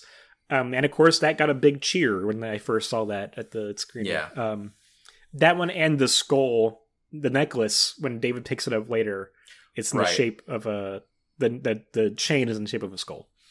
Well, let's give some final thoughts, and we're gonna rate this as we did last time. Do you remember what we rated it out of? No, pencils in the ankle was Pencils in the ankle, yeah, which That was does it? not happen in this movie. No, So Uh, but hey, we established last week what we were doing, so we got to do it. Mhm. Yeah. Um, I would say if I, if I were not doing pencils in the ankle, um, I would say chainsaw face fucks, but uh, we'll do pencils Not in the bad. ankle. Yeah. yeah. So, um, oh, just talking about that little post credit scene too. At one point, there was an idea floating around for potential development of Army of Darkness 2, which would have involved Jane Levy teaming up with Ash in the past as both Okay. people who fought the Deadites. Would have been fun. I think it would have been could have been kind of cool. Um, it is Yeah. interesting though because like the tone of this one to me, I don't know if it would totally work with the tone that Bruce Campbell brings to stuff nowadays, especially. I don't think so. It's it too tongue in cheek. Yeah, but I know Jane Levy. I think she's been she said she wants to come back and do something else. Fede Alvarez says he wants to do something else. Like they It's they, they want to do it again. They should I'd do it again, man. it. It's literally been ten years. Holy shit, that's insane. My God, um, this movie's ten years old. Wow. Uh, hey, being a ten year old movie, would you say it's been long enough to call this a classic now? Because to me, watching it again, like it's got so much going for it. You know, it's like I well the problem is that it's a remake and Yeah. that the originals are so iconic. Would you call like King Kong a classic? Peter I mean, well, I guess it yeah, it depends on like how great it is. No one not a lot of people really enjoy that, but like it's, you know, been enough time. There is the original. Like I feel like that's a hard thing to sell. I I would not use the word classic. It, it's I don't know. I I, I think it's on its way there. word. I think it, I think It it's on its be. way there. I think as time goes on, it, when it first came out, like I said, I remember reading some mixed reviews. But nowadays, I feel as though most people who watch it are very positive. And um, he shouted out a few times. My uh, Sean Perry, who hosts uh, Nashville CA, this is his favorite movie in the series. And I think uh, I remember Kill saying too that I think her favorite is the original, but right after that is this one. She likes this one more than two in Army of Darkness uh, people do really love this movie, and I feel like it absolutely has established its place in this franchise as like just it's right up there with the others. Maybe it slides a little bit because of that lack of Sam Raimi craziness and inventiveness in a lot of ways, but what it, this one sets out to do, it does really well. It takes the bones of this original movie that I fucking love so much adds a modern take to everything, but still has a feeling of timelessness to it. Where what makes it what makes it stand out in terms of what makes it like very 2010s ish is the extreme violence, right? Is that Yeah. kind of like grudge core um as like look to the to the violence um the, the whole edginess of like the tongue splitting the carver it, it's, it feels like something that couldn't exist without things like saw or hostel you know? Th- yeah. um in, in a way that I, I think is good. This is a good version of that type of horror uh, what makes it kind of timeless is they point this out in the commentary. There's no cell phones. You never see a cell phone used. There's It- no it- computers. There's like basically no pieces of technology anywhere.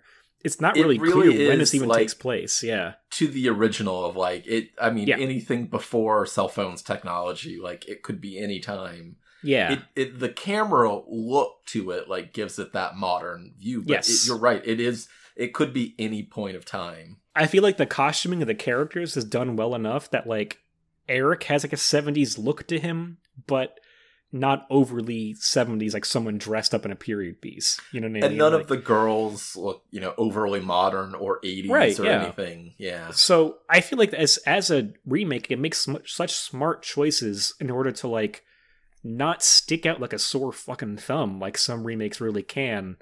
You know, especially remakes of like slasher or splatter films where it's a bunch of Yeah. teenagers or like young people. Like you can overly you can make them overly modern. I feel like the Nightmare on Elm Street remake is so fucking modern and like stuck in its day. You know, um, or the Friday the Thirteenth remake to a point too. I feel like that one's a good movie, but like the depiction of the teens in that one is so two thousand fucking nine that Right. it, like you know, which is fine in a franchise where the Friday the 13th are so fucking 80s, so you know, you can't complain too much about that. Um anyway, anyway, anyway.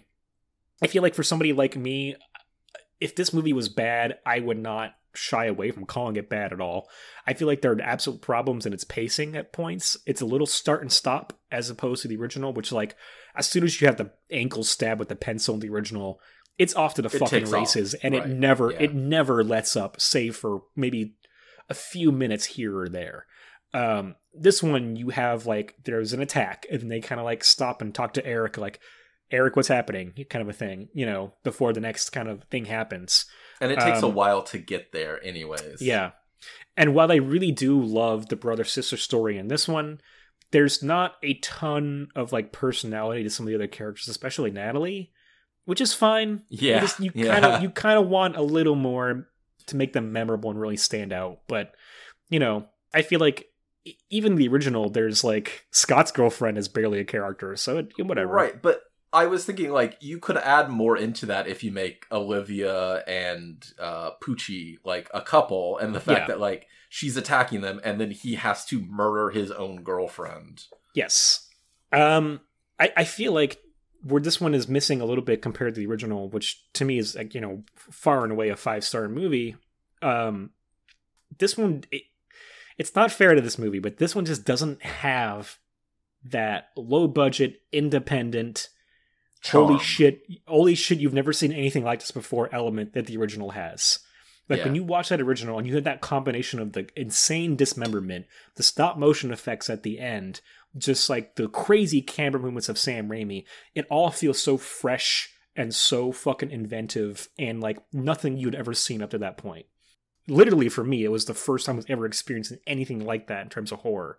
And it like forever radically altered my brain and what I want from horror movies.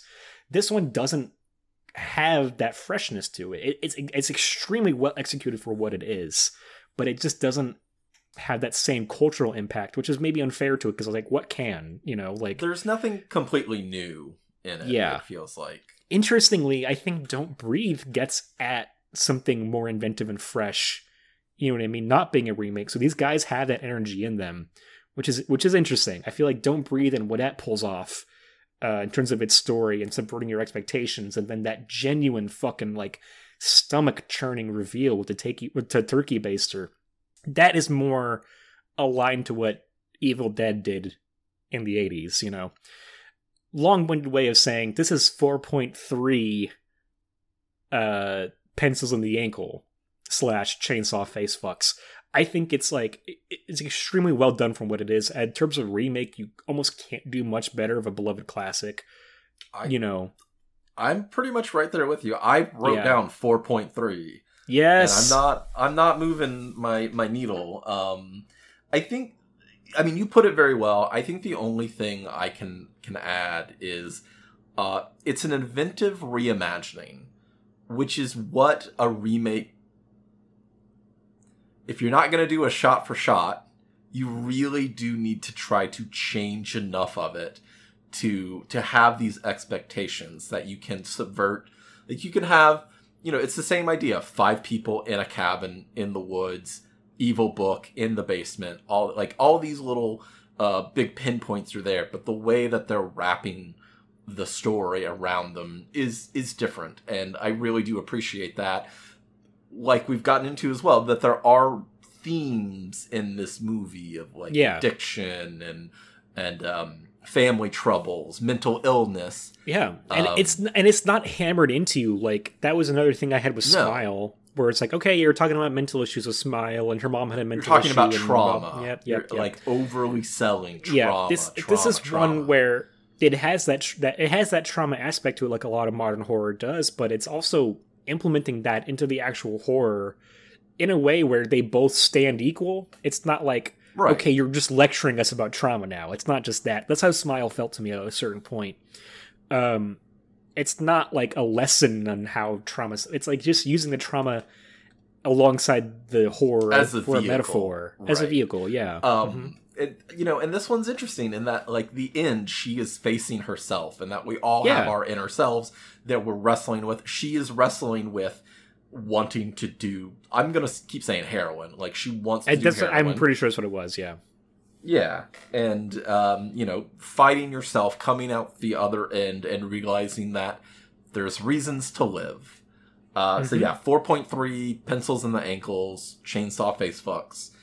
It uh, it's yes. it's doing it pretty perfectly for for what it can do.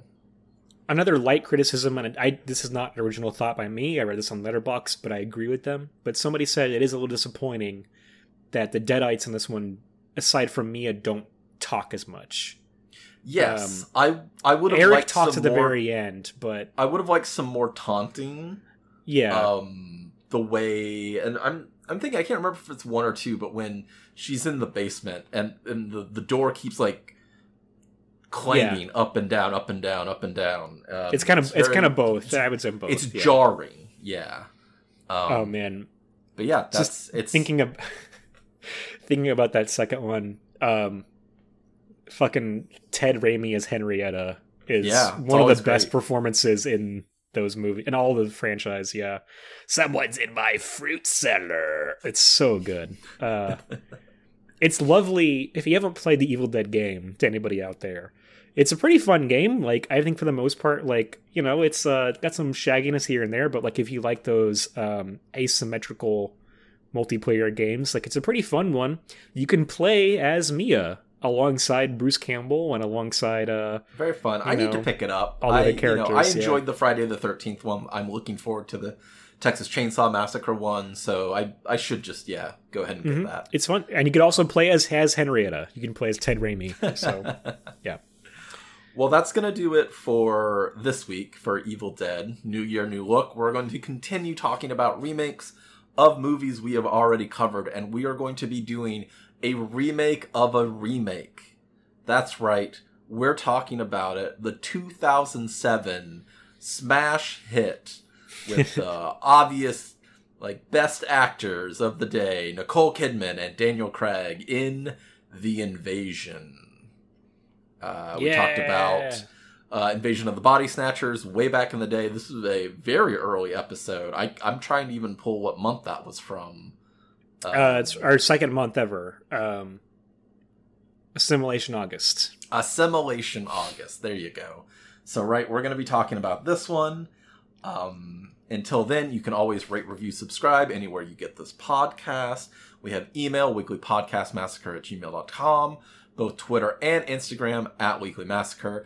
Hit us up. Let us know if you've tried to take your own family member to an isolated cabin to uh, detox from drugs. If you have ever used a an electric um, carver to carve yourself, if you uh, give really bad jewelry as presents, I don't know what else to. If you have a if you have an animal named Grandpa, hit us up. let us know. Uh, but If you've ever been a total badass and knocked something off, a sh- like to hit a shelf in order to like knock something down, and it perfectly so landed in your hand. It's Yeah. so dope the way she does it, Mhm. and then like uh, the the way her hand is shaking and she can't get hardly any gas in there. It's fun. Yeah, Uh, well, until next time, feast on this motherfucker. uh, Mia's not here, you fucking idiot.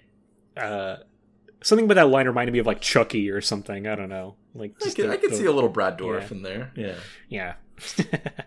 All right. Bye, everybody. Bye.